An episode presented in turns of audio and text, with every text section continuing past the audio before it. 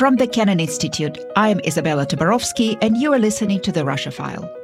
Today, we're continuing our conversation about the second anniversary of Russia's invasion of Ukraine.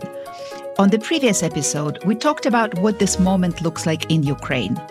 Today, we'll be talking about Russia. My guest today is Max Trudolyubov, an independent Russian journalist, senior associate at the Kennan Institute, and editor in chief of Kennan's Russia File blog. Max, welcome to the program. Thank you. Thank you for having me. It's hard to believe it's been two years. Where were you two years ago as the war started? Do you remember that time? I do. I was in Vilnius, where I lived most of the time, but I was in Moscow in February. I left Moscow in early February. I went there for some meetings. And the interesting or eerie part of it was that I had this understanding coming mainly from experts and from my colleagues including from colleagues at the Kennan Institute, like Mike Kofman, who explained it to me in very plain terms that this thing didn't look like anything else. It was just an imminent invasion. Still, I mean, trusting these people, I would say, yeah, that's probably true. But my gut feeling would just say no. It was so catastrophic. It would be mad to do that. So I was kind of ambiguous in my head about it, although I remember writing a piece for the Kennan Institute saying that I think it was something like the war that is both impossible and imminent. And I still think that was it. So that was a catastrophic mistake or miscalculation, the way people in Moscow put it. But yes. Well, and I remember that time really well too, even as the State Department or the US government was putting out the intelligence saying that an invasion is coming. I think it was so hard to believe. So many of us, I remember texting with a friend who is also a Russia analyst, and we were like, this is just crazy. We just couldn't believe it would happen. And then, of course, it did happen.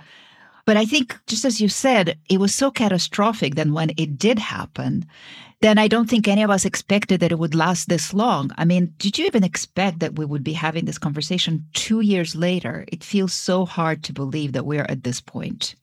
No, at that time, no. I thought it would be over in months, to be honest. Mostly because, again, it was so crazy and so many people from every possible quarter would say, this needs to stop, this needs to stop. And obviously, there were negotiations, but then they broke up, and there is still an argument on why. But there was a real chance in March, April 22, then that the war could stop, but it didn't. Well, that's right. And also, I think in those first weeks or months, I remember so many people expected that everything would also just collapse because it seemed like such a massive overreach on Russia's part. And we'll get to that a little bit later. But I want to stay with that moment a little bit for now, right around the invasion or following the invasion. And we already discussed what was happening in Ukraine.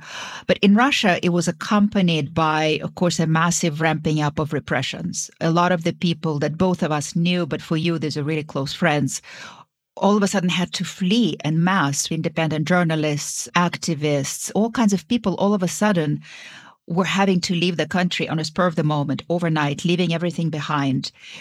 What was that like for you to watch that? Well, that was surreal, and that was different from my own path, as it were. When I was leaving, well, first, I did not really think about it as a permanent move, irreversible. I enjoyed coming back to Moscow and meeting all of my friends, most of the friends, I don't know, 80% roughly stayed. And I kind of moved about. And when I was leaving, it was roughly 2014, 15, that time. And when I was leaving, I felt so bad about my countrymen, about other Russians.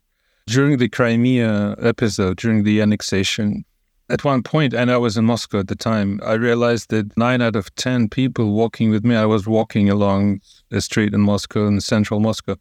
Nine out of 10 people think that this annexation is a good thing to do. And in a way, I wanted to lead because of that, not because of Putin, not because of the government. I was still an active journalist, editor at the time, publishing expert articles, writing editorials, writing my own stuff.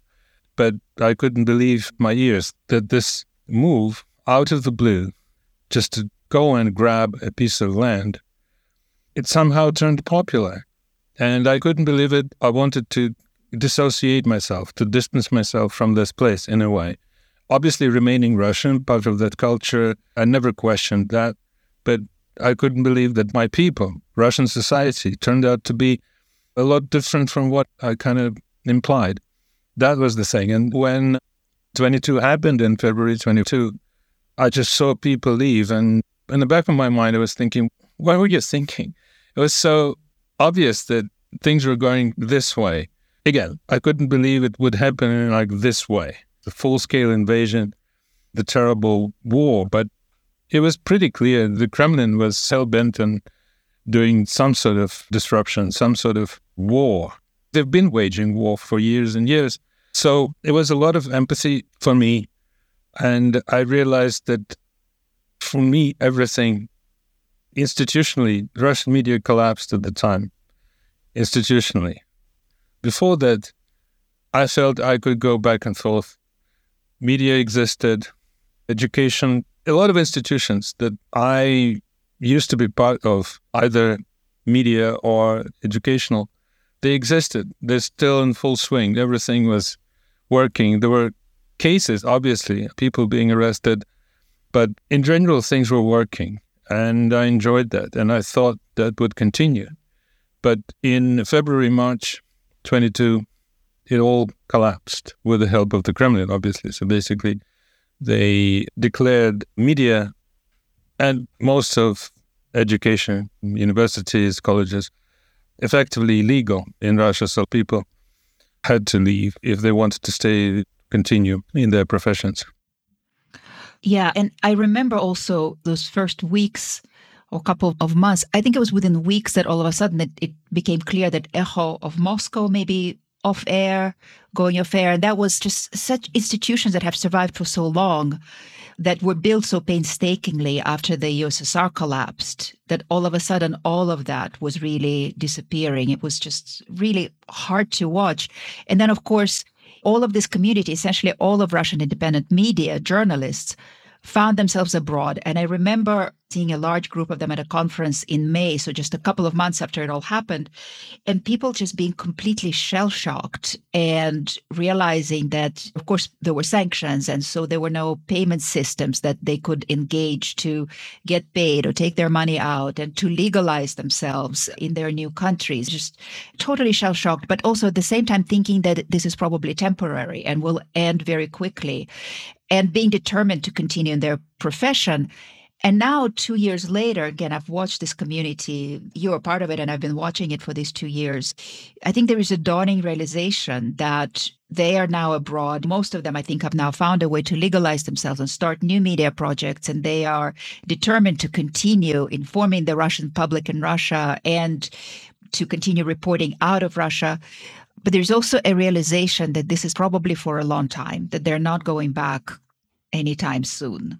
Do you feel like there has been a shift like this over the last two years? Yeah, it's not just media. A lot of people who left in 22, mostly there was this huge wave in March 2022.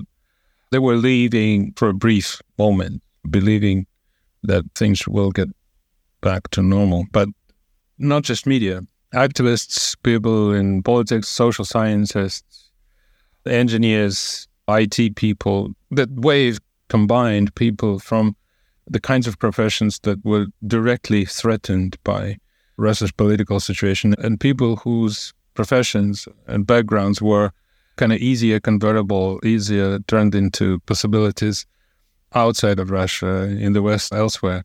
So all those people are quite capable people, and by some accounts there are different estimates, but it's between 500,000 and about a million people who left Russia for the past two years. So this is a new historic wave of Russian immigration. Obviously, this country, Russia, had been through many. Maybe it's the fifth, depending on how you count them. This is also kind of irony of Russia's history. We tend to do that. Right.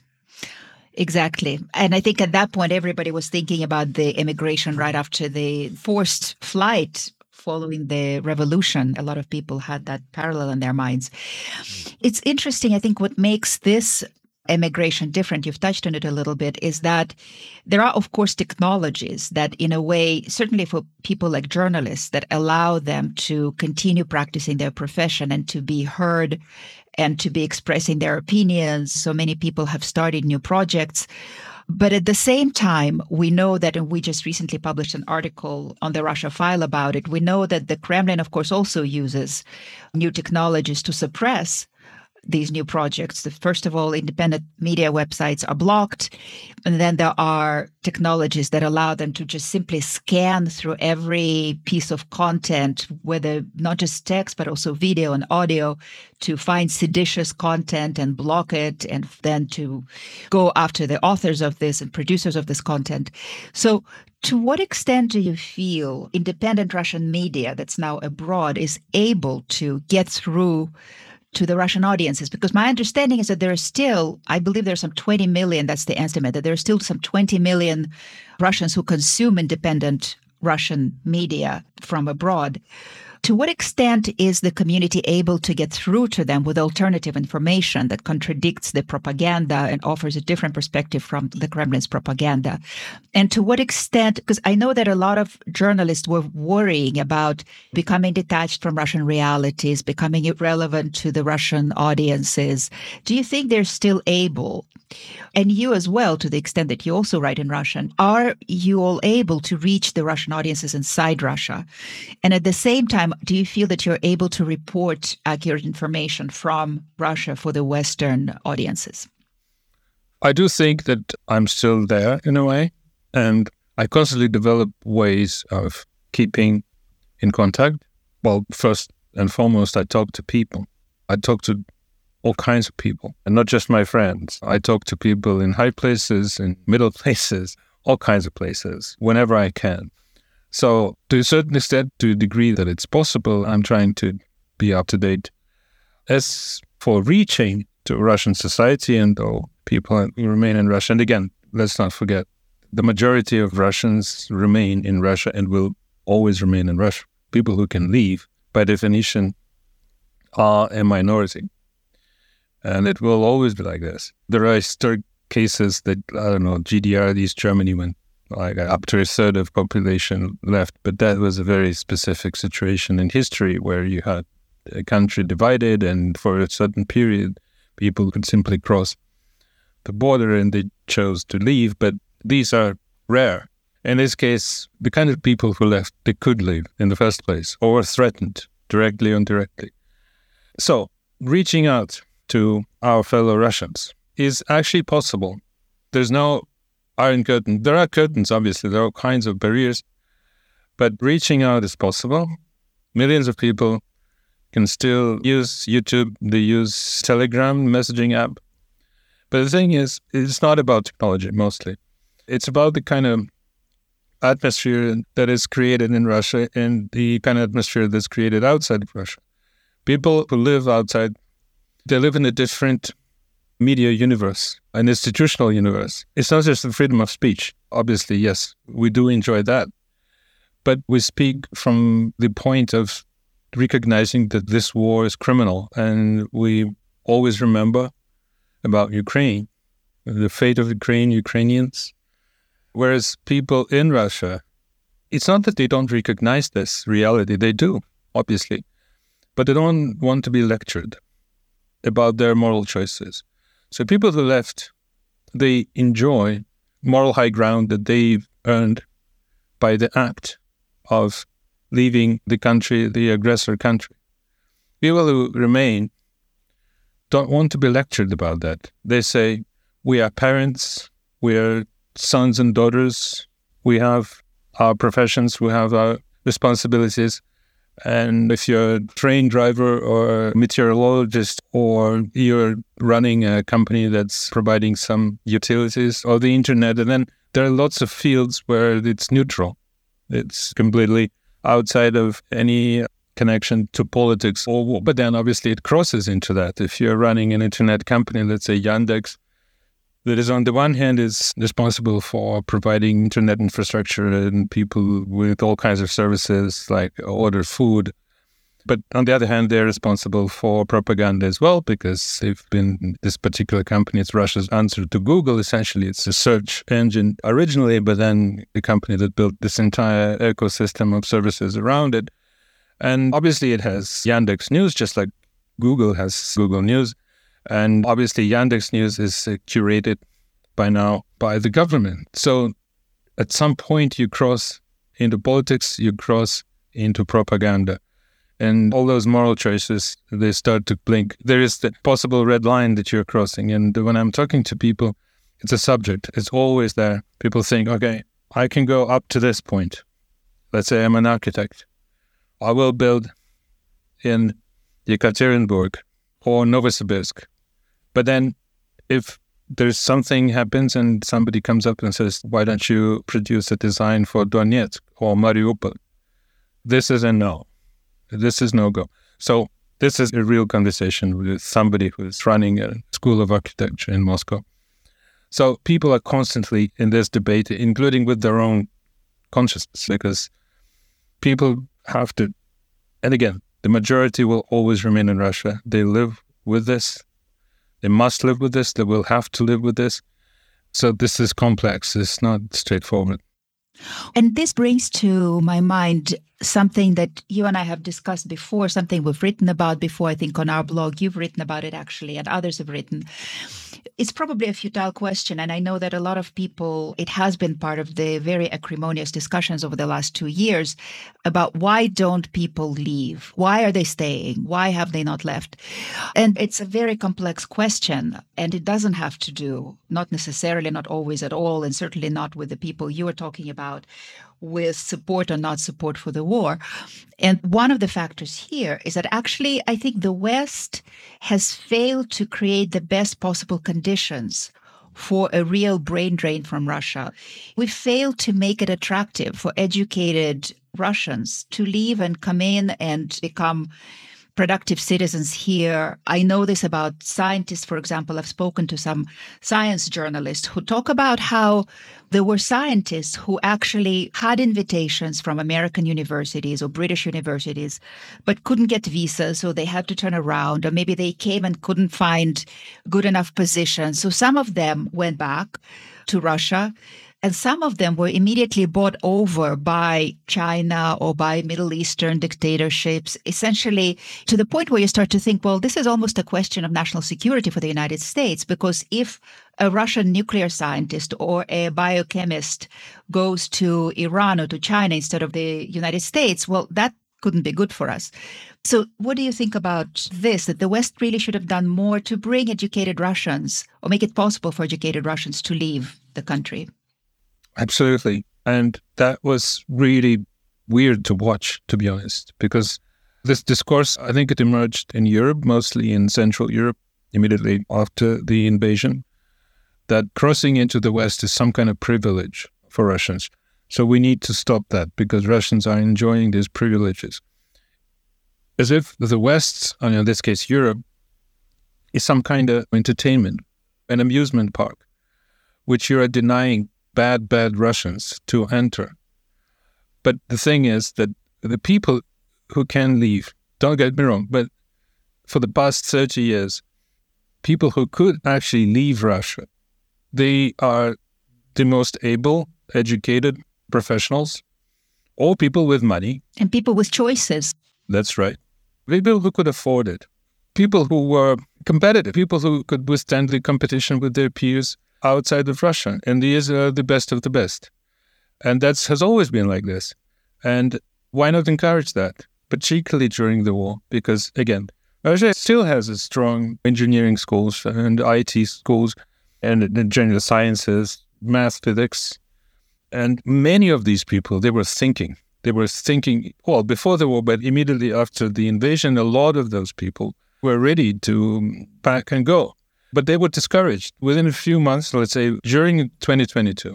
Many of them were discouraged, judging the experience of their peers, their friends who left and then bumped into all kinds of barriers, including these visa barriers. They just decided not to. And we're talking about, again, IT people, engineers, people with oil and gas backgrounds, highly qualified managers. Most of them stayed. And by now, it would be very, very hard and very difficult to try and lure them. The thing is that, again, by now they're sort of tainted. We'll also have to understand that. But many of the engineers had to stay because of these issues. They had to stay, and there are not many alternatives in Russia to working directly or indirectly for Russia's war economy. They may not be physically producing some kind of designs that are used for rockets, but indirectly they could be part of it. So that I think was a huge mistake. It was strange, I think, existential kind of values based mistake because people from the West were treating their own countries, their own Western ecosystem, the institutional West, let's put it like this, as some sort of privilege. Thinking about the migrants, we're afraid of migrants, the people coming from all over the place. They want to enjoy our lifestyles, they're taking our jobs, this sort of thinking, which is obviously the permeates the Western politics, we all know, the constant battleground, this entire argument. But in this particular case, we were always talking about highly educated, highly capable people with skills and incredible adaptability. Russians of this sort are incredibly adaptable. Most Russians don't form diasporas, as we know. We all tend to infiltrate and just live. Integrate. Integrate, Integra- probably the word. Yeah. And become integrate. part of the environment. Yeah, become part of the society of the new home. And this is real, this is possible. I think this chance has been lost by now, mostly. I agree with you. And I think with regards to Russians, I don't even know if the discussion was about the increasing migration. I think it was really just a lack of thinking compared to the Cold War, when there was a clear understanding that you want to encourage Russians who can leave, Soviet citizens, you want to encourage them to leave. That was lost. I think it's partly our technocratic elites who think that, well, we just solve everything technocratically. We impose the sanctions, they will do their work.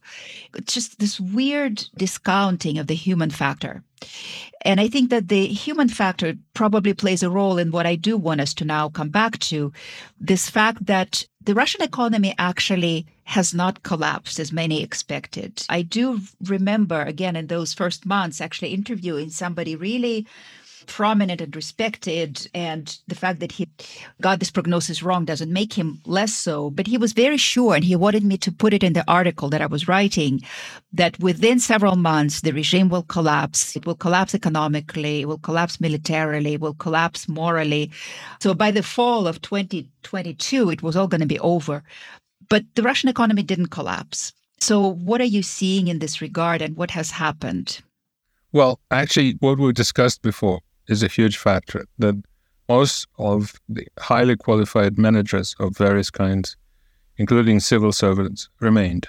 I mean, by now we have a new generation, an entire generation of highly capable professionals, including in government. But the general story is like the big picture is like this 2022, beginning, Russia was on an amazing track. It was growing fast, recovering from the COVID pandemic, and it was 3.5 GDP in the first quarter, 22, and then the invasion. And it was terrible. All of those officials, everyone, state quasi state companies, the people were running them, they were in shock, complete and utter shock.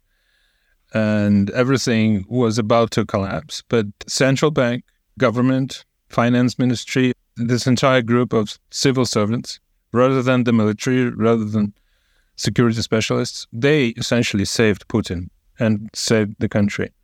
The central bank acted swiftly and arguably very smartly. Essentially, they froze the ruble, the economy. They imposed some kind of, they stopped capital transfer. They banned non-resident companies from leaving Russia, leaving Russian market, etc., etc. And this allowed for some space. It allowed for some time, and that prevented the collapse essentially. And then of course, oil revenue, gas, but mostly oil. For the entire 2022, the first year of Russia's war against Ukraine, Russia was exporting record amounts of oil everywhere, throughout everywhere, because the West, and particular countries in the West in general, they were afraid that a sudden embargo will lead to some sort of market collapse that will hurt the West rather than Russia. So that was the thinking. But the result was this that Russia got record amounts of cash in 22. And that essentially helped it wither the year 2023, kind in very general terms. But by the year 2023, the economy was gradually being restructured for war into a, a kind of half war economy. It's not really a war economy even now, but it's much more a war economy than it used to be, obviously. And now, and the year 23 actually was a growth year, 3% GDP plus in 23. In 22, it was a recession, about more than 2% minus. But 23 was a growth year. 23 enjoyed the fruits of the oil trade of the 22, plus this enormous, enormous growth in production, in manufacturing, which is mostly war manufacturing. And in some months in 23, we had growth like, I don't know, 40% a month in industrial production. By now, it's slowing. Again, don't get me wrong. It's not like I'm praising this, but the year 23 was like crazy, basically, because of this sudden, very fast restructuring for war. So that allowed the Russian economy to stay afloat, to be resilient. Again, financial reserves drained, labor drained because a lot of men in employable age leaving the country. Or fighting, right? Or, or fighting, yeah, yeah, And again, yeah. all those things that the Russian economy is now producing, a lot of it are non-productive. It's a non-productive economy. But at this point, it's running, and funds are being channeled to places where there is, you know, military production of all kinds. So we would say, I don't know, places like Tula or Izhevsk, mid-sized cities, depressed for decades. They're now enjoying a renaissance of sorts. So we also have to realize that as a fact. Now, it's unclear whether this can continue for a long time. And uh, Russia has significant inflation, for example. The central bank is constantly uh, keeping its the key rate at very high, and it's in double digits, and it probably will grow. So it keeps freezing the economy. So this is one side of the picture. The other side is that economic and financial management is capable to this day. It's very important to understand that it's not the military, it's not the security specialists who saved Putin. It's civil servants. It's all those civilians who don't speak up, who just do their quiet work. It's just, it probably would sound strange, but look at people like starting from the prime minister somebody named Mishustin, who even knows this name, but he's Russia's prime minister. He said almost nothing about the war for the past two years, like some muted things. Very rarely he appears in any gathering that has anything to do with the war. Most of his other government ministers are silent as well.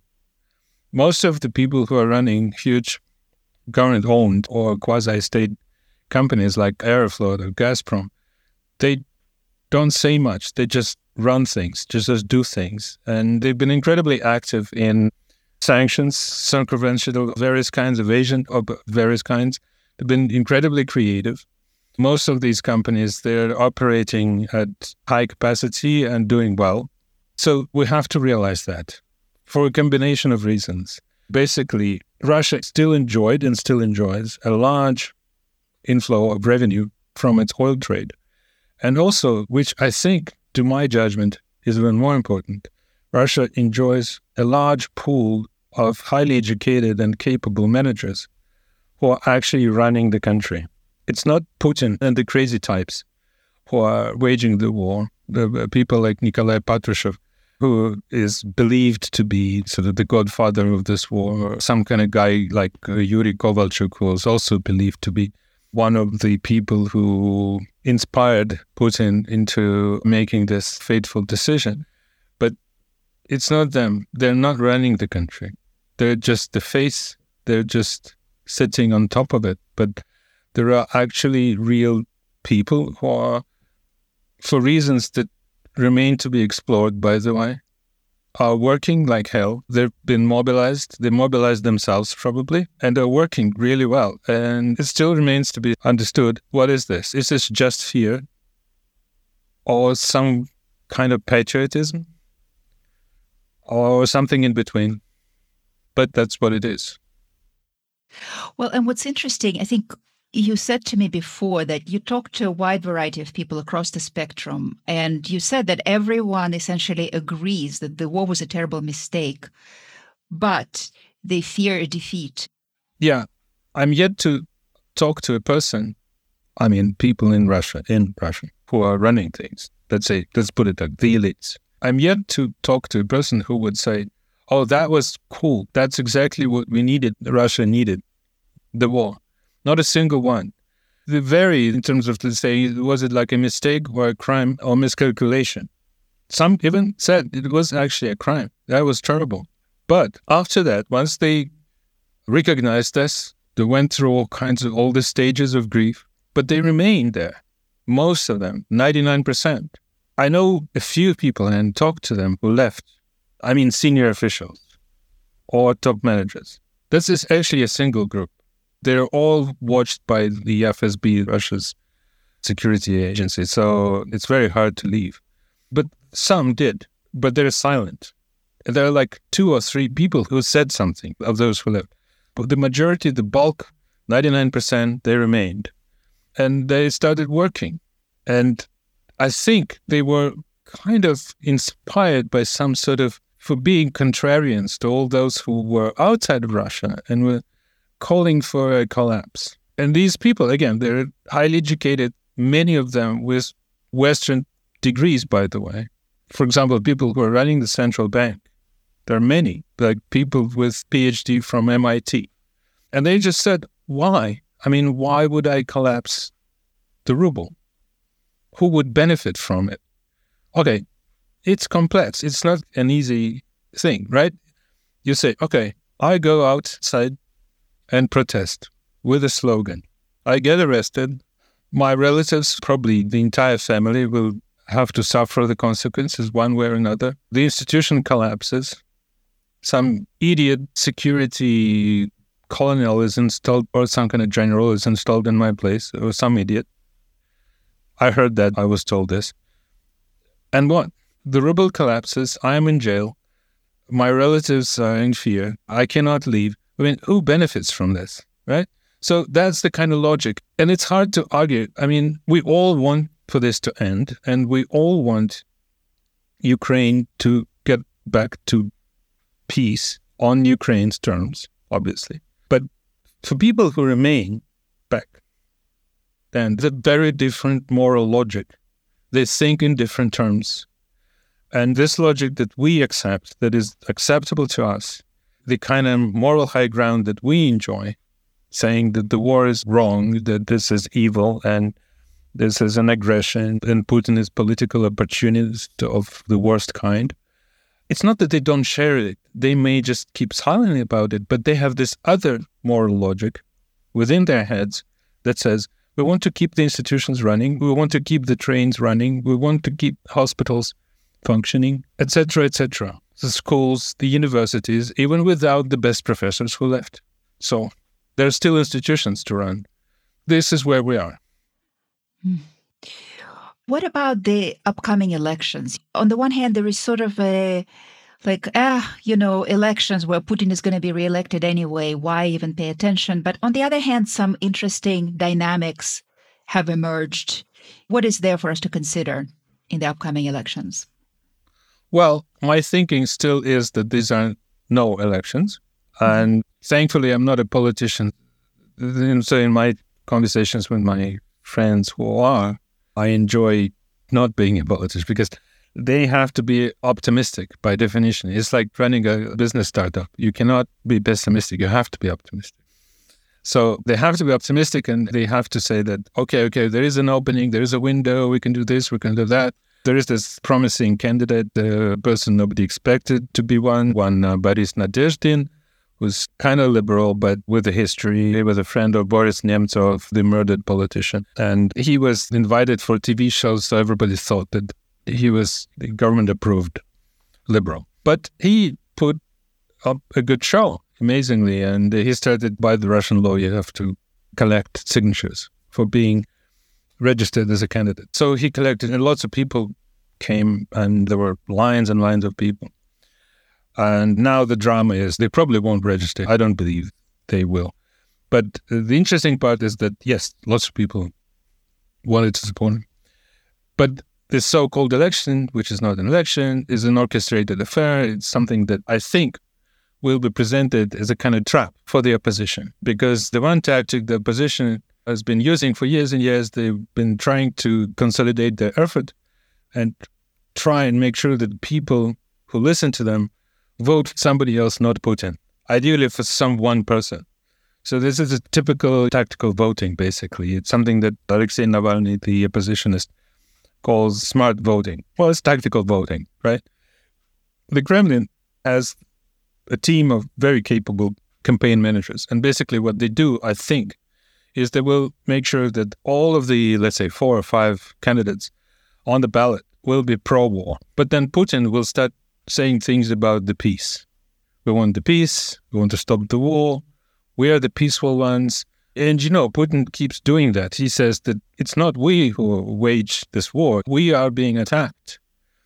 And he keeps saying and saying that it's ad nauseum. I mean, it may sound crazy at first, but as we know from history, a lie repeated a thousand times kind of sticks, right? And basically, he keeps saying that. And I'm just sure that once this campaign starts in earnest, he will just say that I'm a pro peace candidate. Look at all of these guys, you know, the communist, this idiot, and also some other idiot. They're all pro war, which will mean that the good people of the opposition who all gather to try and not unseat, then unable to unseat Putin, but at least to call for some kind of action, some kind of tactical voting. Vote for somebody else. And this somebody else will be a pro war candidate, and Putin will be a pro peace candidate. That's the kind of thing that these people do in the Kremlin. They're they're smart, but they're evil at the same time. So, well, you have it. Yeah.